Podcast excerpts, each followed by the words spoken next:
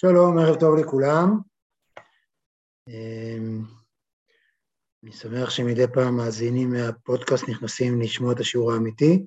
בעצם כל מי שכאן אה, נמצא הוא בעצם מהמקליטים של הפודקאסט. אנחנו בעצם הפכנו להיות קבוצה, אז השאלות שלכם כמובן מוסיפות ומוזמנים, כל מה שנראה לכם שרלוונטי לשאר המאזינים אה, מוזמנים לשאול. היום אנחנו בעזרת השם נסיים את פרק ל"ז, השיעור בצורה נדירה הקשיב לקהל, פעם ראשונה מזה 38 שיעורים, הקשיב לקהל והחליט לעצור פרק באמצע, זה היה אירוע נדיר, ואני שמח בזה, זה באמת פרק ככה עבה וארוך, ולכן זה היה בזה היגיון מסוים. אז היום נשלים את החצי השני של הפרק, ו... ואני חושב שהוא מסתיים באחד הקטעים הכי יפים בתניא היום, אז אני בונה מתח ויוצר ציפייה. אני רק אגיד שהחלק הראשון של הפרק, בעוד שנייה שוב, אני אתן שוב את ההקשר, ויחבר גם את מי שרוצה לשמוע רק את השיעור הזה. בעצם החלק הראשון של הפרק, באופן כללי אנחנו במהלך ששואל על סיפור של מה הסיבה שהבינוני חי בעולם. הרי הוא לא מצליח בסופו של דבר, הוא עצמו לא משתנה. הנפש הבהמית נשארת בתוקפה וגבורתה, ואולי אפילו יותר מזה, היא עוברת תהליך של... אה, אה, היא עוברת תהליך, רק שנייה, שנייה, אני משנה את הרשת, יהיה יותר טוב.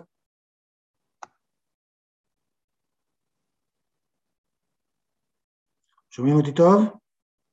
יופי. אז בעצם לא רק ש... כלומר, בינוני, הרש... הנפש הבהמית שלו נשארת בעצם אותו דבר בתופה גבורתה, והוא באותו קרב, הוא מוצא את עצמו יכולת שבגיל 85, באותה דילמה, אם להיות רשע גמור או להיות צדיק גמור באותו רגע, ובעצם הוא לא עובר תהליך של התקדמות. התניא לא מבטיח שום תהליך של התקדמות, וגם שום רגעים של ירידת מתח. והדבר הזה, התניא נדרש אליו, והדבר הזה היה עיסוק שלם בשאלה של השמחה והעצבות. כרגע הוא אומר, אוקיי, בסדר, אתה שמח כי אתה מצליח לנצח קרבות, ואתה יודע שהקדוש ברוך הוא רוצה ממך לא מאכלים מתוקים, אלא מאכלים חמוצים, אלא משהו שמגיע מתוך קרב, הוא רוצה שתנצח קרב ועוד קרב ולא מלחמה, הכל בהקשר הזה בסדר. אבל מה, מה, בשביל מה אני פה? ואז בעצם עשינו איזה סוג של, אה, כמו איזה זום אאוט, במקום להסתכל על האדם, שכל, בדרך כלל הסתכלות של, ברוב כללי, בספרי עבודה, בספרי מוסר, מסתכלים כל הזמן על האדם. פתאום מתניה, זה אחד הדברים הגדולים בו, מסתכל, נותן איזו מצלמה אדירה ומתרומם מעל האדם, מעל הארץ, מעל המדינה, מעל העולם, מעל כל העולמות, ונותן תמונה עולמית, תמונה זה היה בפרק ל"ו, שנותן איזו תמונה של העולם. מה הקדוש ברוך הוא רוצה מהעולם ההוא, האי שם, העולם המרוחק ההוא, שנמצא במרחק אה, אין סוף מהקדוש ברוך הוא בעצמו, מה, והקדוש ברוך הוא זרק שם איזה אדם, בשביל שהאדם הזה אה, יוכל להגיד בחזרה, אה, אני, אני כאן ואתה שם, אני רואה אותך, אתה, אתה קיים. והדבר הזה הוא שמה שכתוב שם, נתבע הקדוש ברוך הוא להיות ידירה בתחתונים. בהקשר הזה, התפקיד של האדם, וזה אנחנו רואים, בעצם הוא אומר שהאדם, הוא לוקח שטחים, אני בכוונה משתמש בשפה הזאת לרגע, מרחבים מהעולם הגשמי הזה, מהעולם הפיזי הזה, ולוקח כל מה שאפשר מקליפת נוגה, הוא לאט לאט כמו מסתובב כמו עם איזה מכחול עדין, ולאט לאט צובע את העולם בצבע של נוכחות של אלוהים. העולם הזה שבעיני אדמו"ר הזקן, כמו שאמרנו, הוא עולם נתפס קר ומרוחק, ובעצם אה, מפורד ובלי שכינה, והוא בעצם מכניס את השכינה לעולם. האדם הוא היצור היחיד שמסוגל ליצור שינוי של משהו מקדוש, מסתם לקדוש, מסטרא אחרא לקדושה, וזה המהלך שהאדם עושה כל חייו.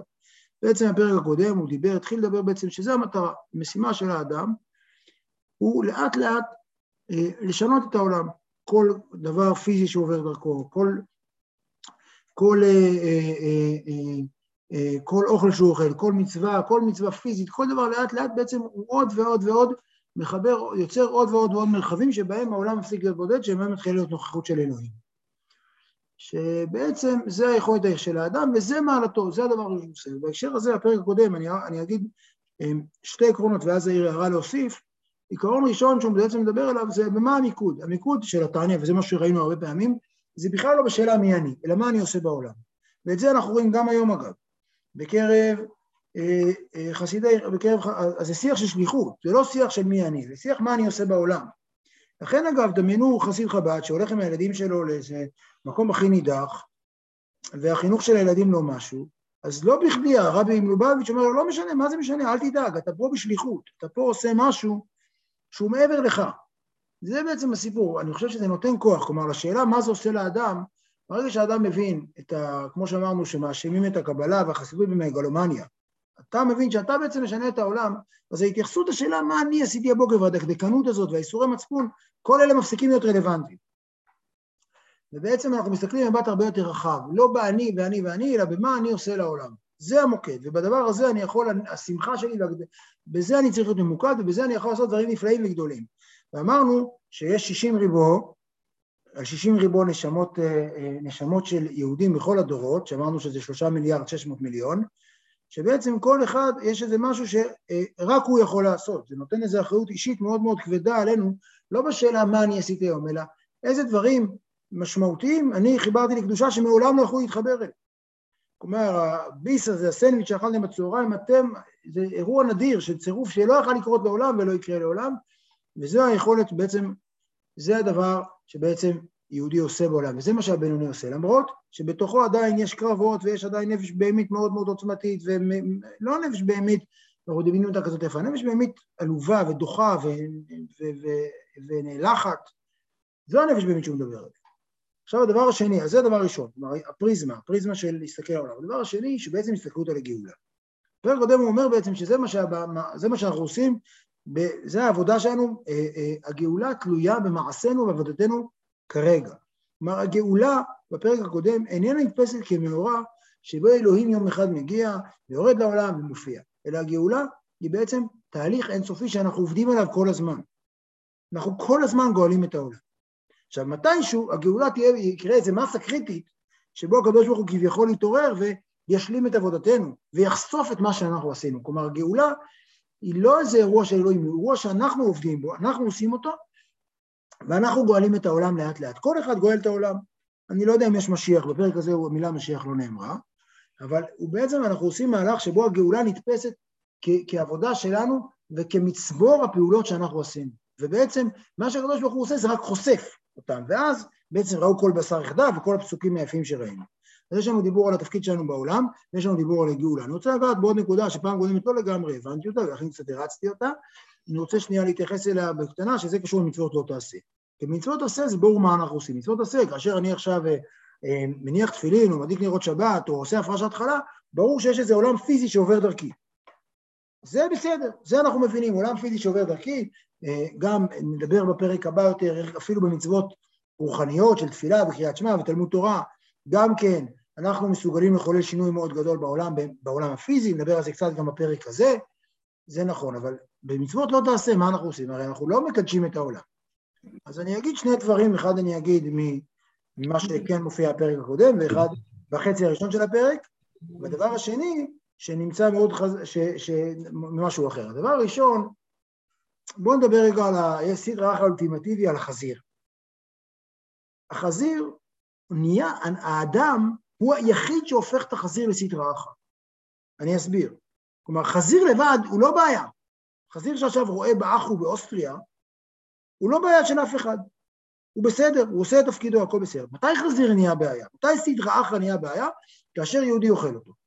כלומר, אמרנו שיהודי הוא היחיד שיש לו יכולת למוביליות מהחול אל הקודש. אז באותה מידה הוא היחיד שיוצר סטרא אחא. סטרא אחא כשלעצמה, אגב, בהקשר הזה, אני לא אדבר היום על יהודים וגויים, אפשר גם לקחת את זה שם, זה, לא ניכנס לזה כרגע, אבל באותה מידה אין שום בעיה עם זה שיש חזיר עכשיו באוסטריה. יש בעיה עם זה שאני עכשיו הולך וצולע אותו ואוכל אותו.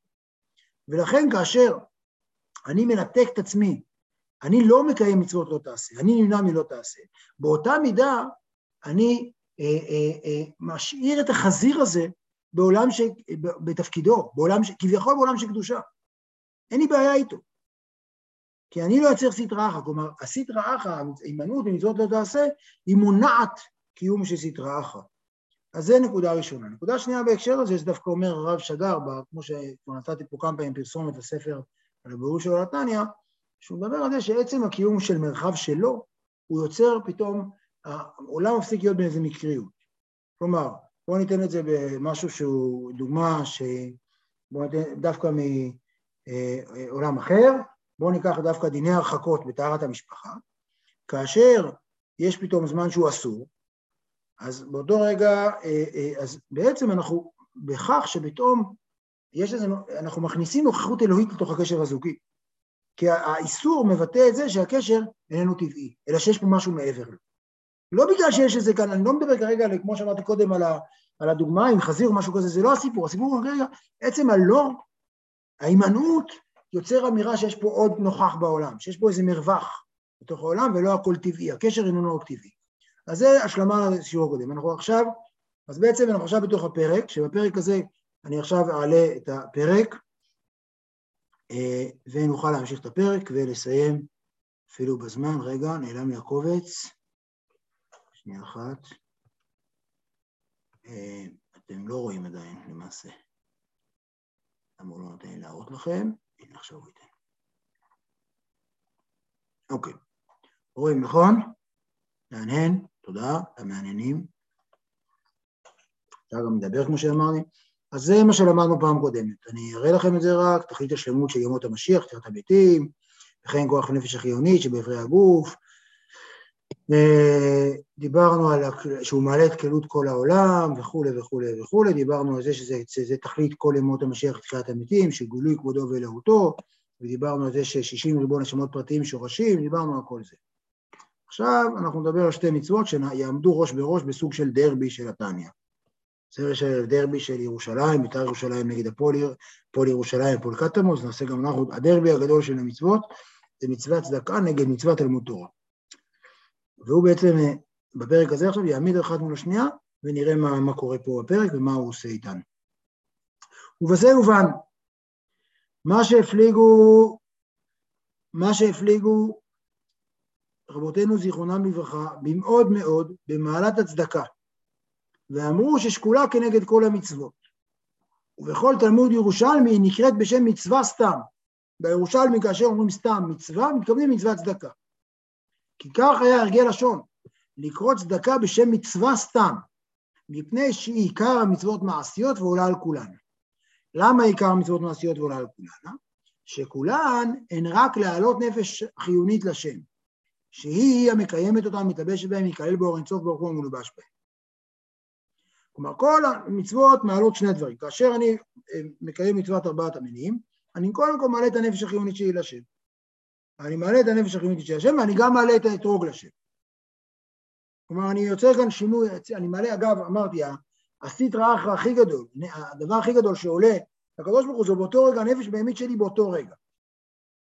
לא רק האתרוג והשטחים בכל העולם וכל זה, אלא גם החצי שלי שהוא נפש בהמית.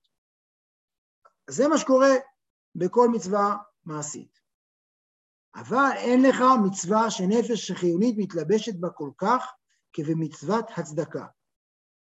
שבכל המצוות אין מתלבש בהן רק כוח, רק כוח אחד מנפש החיונית, בשעת מעשה המצווה לבד. כן, יש כוח מסוים בתוך המצווה שאני מקיים, אז הוא עולה כרגע. אבל בצדקה, שאדם נותן מיגיע כפיו, הרי כל כוח נפשו החיונית מלובש בעשיית מלאכתו, או עסק אחר שנסתכר בו במעות אלו. וכשנותנם לצדקה, הרי כל נפשו החיונית אלו לשם. כלומר, בן אדם עובד, אנחנו מדברים כאן על תפיסה, גם היום, רוב ימינו הם בעבודה, בעבודה. אנחנו בעבודה, אנחנו משקיעים הרבה בעבודה. עכשיו, יש כאן כאלה שזכרו שהעבודה שלהם עצמה היא מצווה. יכול להיות. אחלה. אבל גם אם העבודה עצמה היא מצווה, בסופו של דבר העבודה עצמה היא עבודה, מרוויחים בכסף. אז ממילא, כאשר אדם נותן צדקה, למרות שהוא נותן, אה, לא יודע מה, עשרה אחוז, עשרים אחוז, לא משנה, הוא מסמן את כל המאמץ שלו, את כל הזה שהוא עבד, עם העבודה המוחית, עם ההכנה הפנימית, עם העבודה הרגשית, עם, עם העבודה הפיזית, עם הזיעה, כל העבודה שלו בעצם, באותו רגע נהיית מסומנת לקדושה. הצדקה מסמנת את העובדה, עכשיו זה נורא, זה נורא חזק, כי בעצם אנחנו לא נותנים את כל הכסף לצדקה, הוא גם לא מצפה מזה, אבל ברגע שאני אתן צדקה, כמו שאמרתי קודם על העובדה שיש, לא תעשה, שיש שבוע אסור בזוגיות או שבועיים אסורים, זה מסמן את כל הזוגיות שהיא קדושה. ככה 20 אחוז צדקה, או 10 אחוז, לא משנה, הוא בעצם מסמן את כל העבודה שלו. כל העבודה שלו כולה, באותו רגע מסומנת, הוא נותן לה סוג של מצפן, סוג של סיפור, איך הוא, מהי. הוא בעצם אומר, אני לא עובד אצלי, אני עובד אצל הקדוש ברוך הוא. כל העבודה, גם אני לא יודע מה, אני סתם, אה, אני לא יודע מה, אני אה, אה, משווק של, של גלידות, לא משנה, אני... אז פתאום כל הזמן שאני בעבודה, כולו נהיה מסומן, ולכן כל נפשו החיונית, כל המוטיבציה שלו להתקדם בעבודה ולהרוויח יותר כסף, וכל, הכ... וכל העניינים, אגב, גם כל, להיות כל הכעסים שלו והדרייב שלו, הכל הכל הכל, באותו רגע קורה לו מהלך שבו כל העבודה שלו אה, כולה אה, אה, הופכת לקדושה, ולכן זו מצווה נורא חזקה, כי היא כוללת כוחות אדירים בנפש, וגם כל... מרחבי זמן אדירים. וגם מי שאינו מגיע כפיו, כן, גם מי שסתם יש לו כסף, סתם, אנחנו נניח כוילניק, מכל מקום, הואיל ובמעות אלו היה יכול לקנות חיי נפשו החיונית, הרי נותן חיי נפשו לשם. לכסף יש משמעות רחבה הרבה יותר מאשר לכל מצווה מעשית נקודתית. כי הכסף, אנחנו, מה יכולת לעשות בזה? בעצם הרגע שאתה נותן צדקה, אתה מסמן את כל הכסף שלך, שהכסף מבטא בעצם את כל, את כל ההתרחשות, את כל התחלופה של כל מה שקשור לסטרה אחרא. יכול להיות קשור לסטרה אחרא. ממילא ברגע שאתה נותן צדקה, אתה מסמן את הכל שאתה נותן, חיי נפשך לשם. ולכן אמרו רבותינו זיכרונם לברכה, שמקרבת את הגאולה. לפי שבצדקה אחת מעלה הרבה מנפש החיונית, מה שלא יכול לעלות ממנה כל כך כוחות ובחינות בכמה מצוות מעשיות אחרות. כלומר, יש פה מסה אדירה כלומר, ברגע שבן אדם מקבל סוף החודש 30 אלף שקל והוא נותן 4,000 שקל לצדקה, באותו רגע כל החודש קורה משהו, כל החודש מסומן אחר. באותה מידה, אם סתם יש לו 30 אלף שקל, מי שלא נהנה מגיע כפיו, הוא יכל לקנות עם זה אה, כל מיני דברים סתם לעצמו. במקום זה, ברגע שהוא נותן צדקה, למרות שהוא קונה גם דברים לעצמו, זה בסדר גמור, מותר לו גם לדאוג לעצמו, אין שום תלונה על זה. אבל הצדקה מסמנת את כל ההתרחשות של החיים, כל ההתרחשות של החיים של הנפש הבהמית, מסמנת את כולה לקדושה. עד כאן מצוות צדקה. זה הכוח של מצוות צדקה, צריך להגיד, אה, גם בחסידות מצוות צדקה דיברו עליה הרבה, אני לא יודע אם נזכה לארך ימים ובכלל יהיה לנו כוח או אם יהיה זום בעולם, אבל שנגיע, אם נגיע יום אחד ללמוד את אגרות הקודש של האדמו"ר הזקן, יש שם רבות רבות רבות מדברות על צדקה, אגב רוב הצדקה שהוא מדבר עליה שם זה צדקה לארץ ישראל דווקא, אה, בזמן של עליית החסידים, אה, במאה ה-18, אבל כאן הוא בוודאי צדקה זה עניין רציני, צדקה היא נותנת איזה סוויץ' וצריך להגיד, חסידים נהגו לתת צדקה באופן מופרז לאורך כל הדורות. אבל מצוות צדקה שהיא מאוד פיזית ומעלה בעצם, אה, אה, היא נותנת סוג, מהרבה בחינות קצת כמו מצוות סוכה, שאתה נותן מצוות סוכה, לא משנה מה אתה עושה בסוכה, זה מצווה, זה מסמן את הכל. גם צדקה היא נותנת, היא בעצם מצוות סוכה של כל ההתרחשות של החיים שלך. אבל מול זה עומד מצוות תלמוד תורה, שגם היא כנגד כולם. כן, זה מאוד יפה, שאגב, אה, ראיתי בביאור תניא, הוא מופיע מלא מלא מצוות שהן כנגד כולם. יש מלא, קריאת שמע, תפילין, כל המצוות כנגד כולם, כל אחד בעניין אחר, וזה ממש נחמד ויפה. ומה שאמרו רבותינו זיכרונם לברכה, שתלמוד תורה כנגד כולם, אה? עכשיו תלמוד תורה זה מצווה לא מעשית. עכשיו הוא ידבר בהמשך איך הופכים את תלמוד תורה למצווה יותר מעשית, נדבר על זה בעזרת השם בשבוע הבא. אבל עדיין תלמוד תורה כנגד כולם, הרי אמרנו קודם שצדקה, וצדקה מקרבת הגאולה, כי בצדקה אתה, מרחבים אדירים של, סטר, של עולם הזה, אתה מעלה לקדוש ברוך הוא. אז מה, מה תלמוד תורה? היינו מפני שתלמוד תורה היא בדיבור ומחשבה, שהם לבושים הפנימיים של נפש החיונית. תלמוד תורה עובד בעיקר בדיבור ומחשבה, ולא במעשה. הרי כשאני אומר תורה אני לא עושה, אני בעיקר מדבר במקרה הטוב, כמו כרגע, ובעיקר עבודה של חשיבה והבנה. אבל זה הלבושים הפנימיים של נפש החיונית. וגם מהותם ועצמותם של בחינת חוכמה בן הדעת מקליפת נוגה שבנפש החיונית נכללות בקדושה ממש, שעוסק בתורה בעיון ושכל. הרי קליפת נוגה היא לא רק בעולם הפיזי, היא לא רק בעולם הרגשי, היא גם בעולם השכלי. גם בשכל שלנו יש קליפת נוגה, הרי אנחנו יכולים לחשוב שטויות. יכולים לחשוב על דברים שטויות ואפילו לחשוב מחשבות רעות. סימן שזה קליפת נוגה. יש בכל תחום שהוא יכול להיות גם וגם, הוא בעצם ביטוי לכך שהוא קליפת נוגה. אז שעוסק בתורה בעיון ושכל, ממילא הקליפת נוגה, השכל שלי נכלל בקדושה ממש. ואף שמהותן ועצמותן של המידות, חסד, גבורה, תפארת וכולי, לא יכלו להם הבינונים להופכם לקדושה. היינו מפני שהרע חזק יותר במידות מדוחמה בין עבדת, פני ניקתם שלנו קדושה, כידוע על ידי חן. הוא אומר עכשיו כאן משהו שאנחנו יכולים, אנחנו פוגשים אותו בחיים שלנו. הוא אומר בעצם המידות, קרי, אני אגיד את זה כרגע בשפתנו, המידות, כלומר הרגשות, הם לא לגמרי בידיים שלנו. זה אחת הטרגדיות של הבינוני. אני לא יכול פתאום להתרגש נורא נורא נורא בתפילת שחרית. לפעמים אני מתפילה תפילת שחרית, אני סוחב רגליים. הבעל התניא יודע את זה, שהבינוני מגיע לפעמים תפילת שחרית ואין לו שום חשב, כל כך רוצה שהדבר הזה ייגמר כבר. וזה מבחינת בעל התניא אין שום תלונה על הדבר הזה. אבל הוא אומר, בשונה מזה, המוח, המידות הן תמיד מוגבלות. קשה לנו ברגע אחד לאהוב משהו אחר, להתרגש עם משהו אחר, להתלהב ממשהו אחר. לעומת זאת, המידות, כלומר השכל, סליחה, השכל, חומה בן הדת, אנחנו יכולים ברגע אחד, אנחנו יכולים ברגע אחד פתאום להתלהב משהו אחר לגמרי. אנחנו יכולים ברגע אחד בשכל לא להתלהב, אלא לחשוב על משהו אחר לגמרי. סליחה, אני התבלבלתי לרגע. כלומר, אני יכול ברגע אחד בשכל להפסיק לחשוב על משהו ולחשוב על משהו אחר. השכל יש בו משהו הרבה יותר גמיש מבחינת השליטה.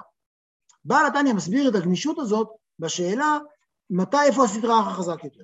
ובעיניו הסדרה אחר הרבה הרבה יותר חזק ברגשות. זה מחזיר אותנו לפרקים גדולים בתניא, שראינו אותם, שבהם הוא אומר, שבהם הוא דיבר הרבה על זה, שבעצם אנחנו שבעצם אל תסמוך על הרגשות שלך. הרגשות הם לא הדבר הכי אינטליגנט בגוף שלך. כמו שאמרנו בשם איזה קומיקאית שאני לא זוכר את השם שלה, שאל תקשיב ללב שלך, אם, אם, הוא היה כזה, אם הוא היה כזה חכם, הוא היה מוח.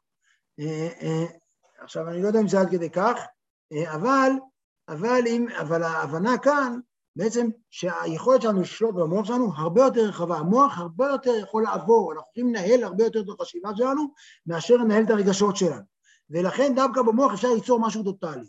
ולכן מצוות תלמוד תורה, יש לה כוח מאוד גדול, כי בשונה מצוות כל המצוות שהן עובדות בעולם, במרחבים של המידות, של חסד, גבורה, תפארת וכולי, שם אנחנו לא מקיימים אף פעם, כשאני מקיים מצוות לולב, או שאני מדליק נרות שבת, או שאני מניח תפילין, או שאני מפריש תרומות או מעשרות, אני לא כולי שם. אני לא כולי שם, כי באופן כללי המידות הן מוגבלות, הן לא, אין להן משהו טוטאלי, זה, זה מה שמאפיין את הבינוני.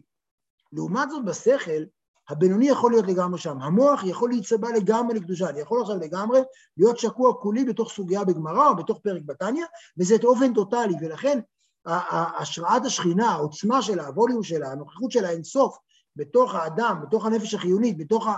בהיבט של השכל, יכול להיות הרבה יותר גדול. ולכן התלמוד תורה יש לו כוח גדול. אמנם צדקה גדולה כי היא משפיעה על שטחים אדירים, אבל היא משפיעה לא באופן מלא, כי לא כולי שם. בשונה מזה, תלמוד תורה, וזה אגב יהיה מפתח להבנה של פרקים, נגיע אליהם בל"ט והלך, למה הכוונה חשובה. כלומר, כמה שאתה, מה האינטנסיביות של הקשר שלך עם המצווה, אבל לא ניגע בזה עכשיו. אבל כרגע אומר שתלמוד תורה, האינטנסיביות יכולה להיות הרבה יותר גבוהה, בגלל שתלמוד תורה הוא, אה, אה, הוא במוח, והמוח הוא הרבה יותר נשלט. זאת ועוד אחרת, והיא עולה על כולנו, במהלך עסק תלמוד תורה על כל המצוות.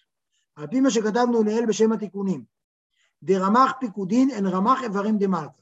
כלומר, המצוות עשה, 248 מצוות עשה, הם רמ"ח האיברים של המלך, הם מייצגים את רמ"ח האיברים של המלך. וכמו באדם התחתון דרך משל. שנייה, עוד רגע, כלומר, ואז כאשר אני מקיים מצווה ביד, צדקה, היד שלי נהיית ידו של אלוהים. ואז באותו רגע הצלחתי ליצור אינסוף בתוך העולם הפיזי, בתוך הסוף, בתוך העולם הפיזי. אבל, וכמו שבאדם התחתון דרך משל, אין ארוך ודינון כלל בין החיות שבברמ"ח איבריו לגבי החיות שבמוחין, שהוא השכל המתחלק לשלוש בחינות חומה בינה ודעת. כלומר, אין השוואה בעוצמה של החיות בין היד לבין המוח. לצערנו, ההוכחה הכי פשוטה היא שאם אני נפצע ביד, לא נורא. אבל אם יש לי פציעת ראש, נורא ואיום. זה פוגע בכל הזהות שלי, זה פוגע בכל המי שאני. ולכן, באותה מידה, ככה ממש על דרך משל, להבדיל ברבבות הבדלות אין קץ, עכשיו זה מאוד יפה, כבר דייקו הרבה על הפסוק הזה, שהוא אומר מצד אחד ככה ממש, מצד שני להבדיל, מצד שני דרך משל, כלומר הוא גם רוצה להגיד שזה ממש ככה, מצד שני הוא רוצה להגיד שזה ממש לא ככה, וזה חלק מהסוד של התניא. כלומר, מצד אחד זה ממש ככה, ככה, תחוו את זה, ככה כמו שאתם חווים את זה ככה, ככה חוו אלוהים, אבל אל תחשבו שאתם תופסים אותו.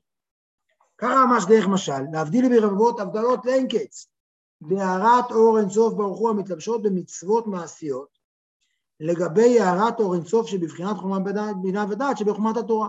איש איש כפי שכלו והשגתו. כלומר, ברגע, ההשגה, כלומר הנוכחות של אלוהים, החיות של אלוהים בעצם, כאשר אדם, אני נהיה ידו של אלוהים, זה דבר אחר לגמרי מאשר שאני נהיה שכלו של אלוהים. זה לא שאני מבין את אלוהים, אני נהיה שכלו של אלוהים, היד שלי נהיית ידו של אלוהים. הרי אמרנו בפרק ל"ו שהמצווה של האדם היא תמיד גדולה ממנו. אדם תמיד, המצווה, יש לה כוח גדול בעצם להביס את האגו שלו, היא בעצם יותר חזקה ממנו עצמו. בשונה מהאדם עצמו שהוא תמיד מוגבל, המצווה היא לא מוגבלת, ולכן זה לא שהיד שלי כמו ידו של אלוהים, היד שלי נהיית ידו של אלוהים, וכאשר אני לומד תורה, המוח שלי נהיה מוחה של אלוהים, וכמו שהמוח יש הרבה יותר חיות הרבה יותר חיות מהיד, ככה כאשר המוח של אלוהים, יש לו כנראה יותר חיות מידו של אלוהים. וזה מה שקורה לי כשאני לומד תורה. אז לכן מצד אחד צדקה היא מאוד חזקה בגלל הרוחב שהיא משפיעה. מצד אחד תלמוד תורה יותר חזק משתי סיבות. סיבה ראשונה, בגלל היכולת הטוטלית של ההשתאבות אליו, בשונה מהמידות שאין להם יכולת, שאי אפשר לשלוט עליהם כך ולהמיר אותן. מצד שני, בגלל נוכחות של אלוהים אה, במוח יותר מאשר ביד. ואף, נקרא את המשפט הזה, כלומר, ואף, זה סוגר את הרעיון הזה, ואף שאינו משיג אלא בגשמיות, הרי התורה נמשלה למים, שיורדים במקום גבוה כמו שכתבנו אל. זו נקודה מאוד חשובה, הרי בואו בוא נגיד את האמת, כשאנחנו יודעים תורה אנחנו לא מרגישים אלוהים, אנחנו מרגישים שאנחנו יכולים ללמוד משפטים, פילוסופיה, וכשאדם לומד תורה הוא לומד את השור שנגח את הפרה, או שהוא לומד, אה, לא יודע מה כמה דברים, הוא לומד על משה רבנו, שהזיז את האבן על הבאר, מה הסיפור, איפה אלוהים בסיפור הזה? אז הוא אומר, נכון שאתה משיג את זה בגשמיות, אבל התורה נמשלה כמים. כלומר, התורה יורה, זה אותו מים, כאשר יש מים שאנחנו נמצאים בעמק, ופתאום מגיעים אלינו מים מאיזה מפל מלמעלה, אז למרות שעכשיו אנחנו שותים את המים האלה בגובה 40 מטר מעל פני הים, היכול להיות שהמים האלה הגיעו מגובה 4,000 מפני הים. וזה עדיין אותם מים. ולכן נכון שכרגע הסמלים של התורה זה שור שנרח את הפרה, או הסיפור של משה ש, שגירש את הרועים המדייניים, או כל מיני דברים כאלה שאנחנו מבינים, אבל זו אותה תורה, הרעיונות הם אותם רעיונות. האופן שזה עטוף זה בשביל שאנחנו נקלוט את זה, אבל מבחינתנו זו אותה תורה וזה בעצם המחשבה של אלוהים. קשה להבין את זה, אבל זה מה שבעלת אני מציע. ואף על פי כן, עכשיו, אז אמרנו צדקה, אמרנו תורה, ועכשיו הוא חוזר שוב לצדקה, כלומר למעשה. ואף על פי כן אמרו רבותינו זיכרונם לברכה, לא המדרש עיקר אלא מעשה. כלומר, לא לימוד תורה אלא מעשה, והיום לעשותם כתיב. ואז הנה אנחנו מגיעים לסוגיה הלכתית, ומבטלים תלמוד תורה לקיום מצוות מעשיות, מצווה מעשית, כשאי אפשר לעשותה על ידי אחרים. כלומר, אם יש מצווה מעשית, שאני רק אני יכול לעשות אותה, למשל, אני רק אני יכול להניח על עצמי תפילין, אז אני צריך לבטל לא לימוד תורה, לכאורה, אם התלמוד תורה היה כזה גדול, לא הייתי צריך להניח תפילין, הייתי אומר, אוקיי, אני מצטער, אני לא יכול לעשות את זה, אני יכול, התורה הרבה יותר חשובה, אני מגיע כאן להערה הרבה יותר גבוהה מהסיבות שמנינו, אז אני אעזוב את המצווה שאפשר, אני אעזוב את המצווה. אבל הכלל אומר שמצווה שאי אפשר לעשות על ידי אחרים, אתה חייב לעשות אותה. עכשיו, אני רוצה לחבר את זה למה שאמרנו קודם. בעצם יש כאן איזה סוג של הערה בעולם הזה שרק אתה יכול להביא. ולכן, אם יש הערה בעולם הזה שרק אתה יכול להביא, חובה עליך לקום ולעשות את זה. אם רק אתה יכול לקבור מת מצווה, אתה חייב לבטל תורה ולעשות את זה. אם רק אתה יכול, אה, אה, כל מצווה מעשית שרק אתה יכול לעשות אותה, ויש הרבה כאלה, בעיקר כאלה שתלויות בגוף שלך, רק אתה יכול לעשות אותן. אה, אבל בעצם זה אומר, זה בדיוק הסיבה, כלומר, כי בעצם יש כאן שטחים בעולם הזה שרק אתה יכול להשפיע עליהם, ולכן אתה מחויב. אם מישהו אחר יכול לבנות לך סוכה, שיבנה לך סוכה ואתה תלמד תורה, אין בעיה עם זה. עדיף אפילו שאתה תלמד תורה. אם מישהו אחר יכול, לא יודע מה, אה, לעזור למישהו, ואתה יכול ללמוד תורה, תלמד תורה. אבל אם היא מצווה שאי אפשר לעשות על ידי אחרים, אז אתה עושה אותה כי בעצם, כי זה העניין של העולם הזה. משום, כי זה כל האדם, ותכלית בריאתו ויראתו לעולם הזה. להיות לא יתברך דירה בתחתונים דווקא, להפכה חשוך הנורא, להפוך חושך לאור, וימלא כבוד השם את כל הארץ, זה מה שקורה כשאנחנו מקיימים מצוות. הגשמית דייקה, את הארץ, הגשמית דייקה, וראו כל בשר יחדיו כנזכר לאל. כלומר, זה הסיפור, זה הייחודיות שלנו בעולם הזה.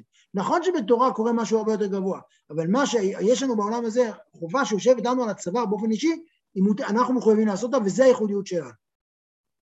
מה שאין כן כשאפשר לעשותה על ידי אחרים, אין מבטאים תלמוד תורה. אף שכל התורה אינה אלא אלא פירוש המצוות מעשיות. הרי לכאורה התורה זה רק, יש כאלה שחווים את התורה, וזו כבר תפיסה שהוא יציג גם כרגע, שהוא ידחה אותה על הסף, שהתורה היא רק ספר הדרכה לחיות העולם. יש, לא זוכר שהייתי, אה, לא יודע מתישהו בחינוך הדתי, אמרו לי, זה בטח מה שאומרים להרבה ילדים, שהתורה זה כמו ספר הוראות של מכונת כביסה. איך אפשר להסתובב, להפעיל מכונת כביסה, בלי שיש לך את ספר ההוראות. אז הוא אומר, נכון שזה ספר הוראות, אבל היא הרבה יותר מזה, היא בעצם המקום, היא, היא המקום של המחשבה של אלוהים. היא יותר גדולה מהמכונת כביסה, ספר הוראות. כלומר, מבחינתו, אם היה צריך לשאול אם המכונת כביסה הוא הספר הוראות, אז הוא היה מעדיף להישאר עם הספר ההוראות. ובהקשר הזה, הוא אומר, נכון, אלא אם כן רק אתה יכול להפעיל את הכביסה, ואז זה משהו שאתה חייב לעשות, כי זה הייחודיות שלך כאדם. ולמרות זאת, אם זו מצווה שאפשר לעשות על ידי אחרים, למרות שכל התורה נראית כפירוש המצוות מעשיות, עדיין, עדיין אתה תלמד את התורה, ואם זו מצווה שאפשר לעשות על ידי אחרים. היינו משום למה? שהיא בחינת חוכמה בינה ודעת של אינסוף ברוך הוא. בגלל שאתה עושה כאן מגע עם משהו הרבה הרבה יותר עוצמתי מאשר במצווה מעשית, בגלל הטוטליות שלך ובגלל שזה נוגע במחשבה של אלוהים ולא במעשה של אלוהים. ובעוסקו בה, בתורה, ממשיך עליו אור אינסוף ברוך הוא ביתר שאת, והערה גדולה לאין קץ, מהערה והמשכה על ידי פיקודין, כלומר על ידי מצוות שאין איברים למעלה. כלומר, כאשר אדם לומד תורה, יש הערה הרבה יותר גדולה, הרבה יותר מוחלטת, הרבה יותר טוטאלית. ולכן, אם זו מצווה שאפשר לעשותה על ידי אחרים, אז שמישהו אחר יעשה ואתה תוכל להתקשר ולהביא לעולם את האור הזה. שוב, גם כאן זה לא תורה לעצמך, זה תורה לעולם. אתה מוריד אור לעולם באמצעות זה שאתה לומד תורה. אתה מנכיח בעולם, כרגע באותו רגע לקרקפת הזאת, אבל הדבר הזה, זה מה שקורה כשאדם לומד תורה. זה הלימוד תורה. לימוד תורה, אין פה עניין של... זה, זה, זה התהליך. לימוד תורה פה, תכף נראה, הוא חוויה שכולה אינטימית, כולה מפגש. וזהו שאמר רב ששת, חדי נפשי, לך קראי, לך תנאי. כלומר, תשמחי נפשי, חדי נפשי, לך קראי, לך תנאי. בשבילך אני קורא, בשבילך אני שונה. כלומר, אדם לא לומד תורה, הוא אומר לנפש האלוקית שלו, תשמחי, בשבילך אני קורא, אגב, אולי זה נפש בהמית, אני חושב שזו הגדרה יותר נכונה, תשמחי נפשי, בשבילך אני קורא, בשבילך אני שונה. אני בעצם, הלימוד תורה משנה את העולם.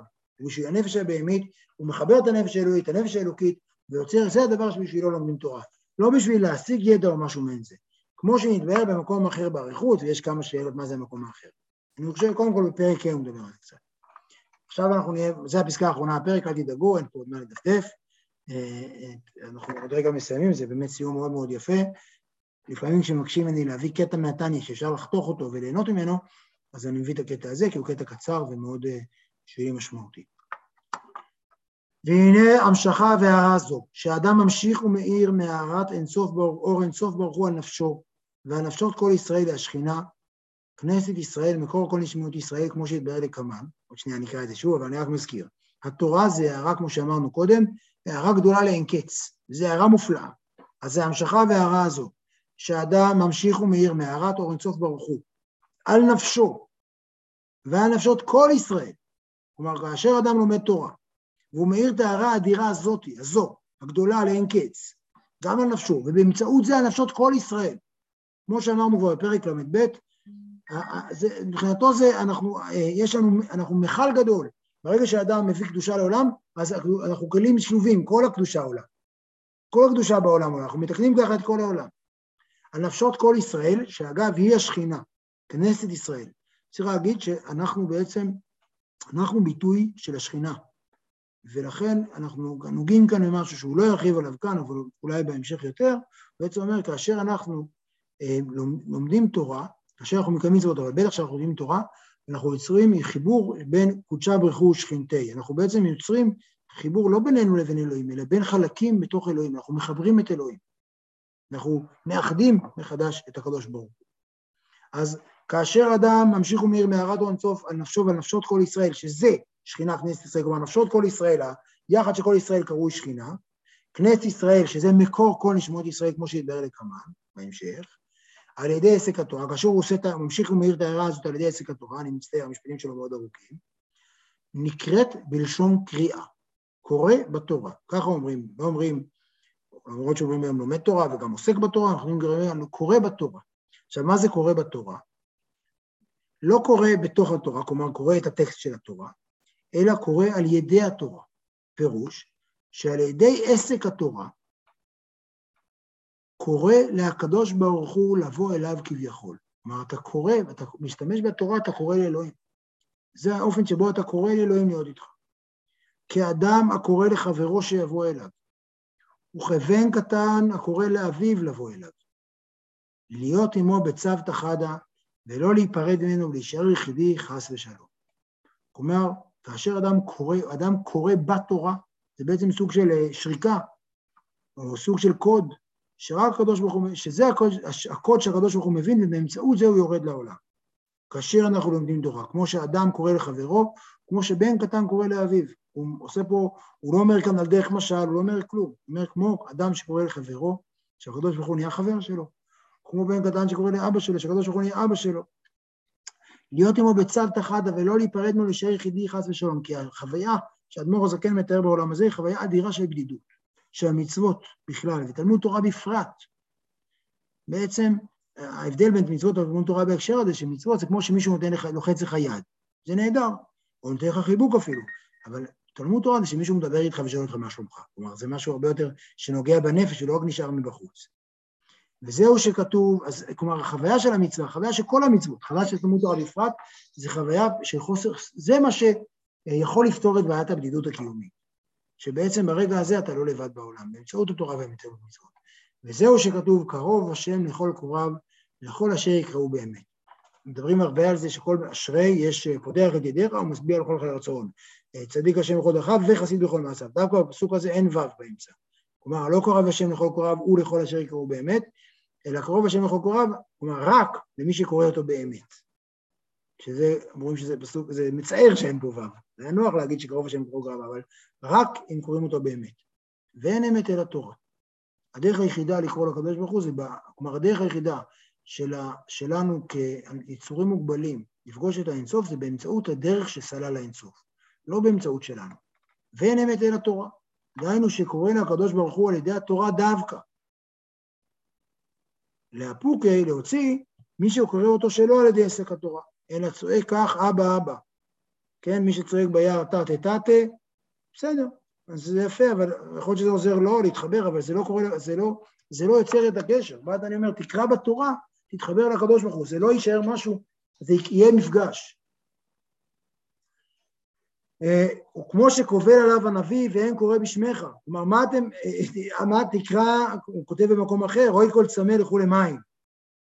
הוא אומר, למה צריך להגיד כל צמא לכו למים? זה ברור, אז הוא אומר, כל מי שצמא לקדוש ברוך הוא הולך לתורה, מה אתה צועק? יש לך את זה, תפתח, הקדוש ברוך הוא יהיה פה, אם אל תלמד תורה, זה הדרך שלך לפגוש כמו שנתבהר במקום אחר, כלומר, כאשר באמצעות התורה דווקא, בגלל הייחוד המיוחד שבה, אבל זה נכון על כל המצוות, אבל באמצעות התורה דווקא קורה מפגש והעולם, הבדידות של העולם קורסת. הניתוק של העולם קורס, העולם פתאום שנזרק לאי שם, לקצה האחרון, הנמוך ביותר של הגלקסיה, חוזר ומתחבר לקצה העליון שלו באמצעות התורה. ומזה יתבונן המשכיל להמשיך עליו יראה גדולה בשעת עסק התורה, כמו שנתבהר לעיל בפרק כ"ג. כלומר, למה יראה גדולה? כי פתאום מסתבר שהמעשה הקטן שלי מוריד, מחבר את כל העולמות. יש לו השפעה אדירה על כל העולמות, ולא רק זה, יש בו, יש בו מפגש אינסופי. אני הופך להיות המקום, המדיום, שבו מפגש אינסופי בין הקדוש ברוך הוא אה, אה, לביני. זה בעצם ההצעה שלו, וזה סוף הפרק. אני חושב שהמשפטים האלה, אני אקרא אותם שוב, אה, פירוש על ידי עסק התורה, קורא בתורה, כלומר קורא באמצעות התורה. פירוש על ידי עסק התורה, קורא לקדוש ברוך הוא לבוא אליו כביכול. כאדם הקורא לחברו שיבוא אליו, וכבן כתב וקורא לאביו לבוא אליו, להיות עמו בצוותא חדא ולא להתפרד ממנו ולהישאר יחידי, חס ושלום. שומעים בחס ושלום שלו את הפחד הנורא שלו להיות בעולם אה, בלי מצוות ובלי תורה. אז זה היה הפרק הזה, אני אסיים את ההקלטה.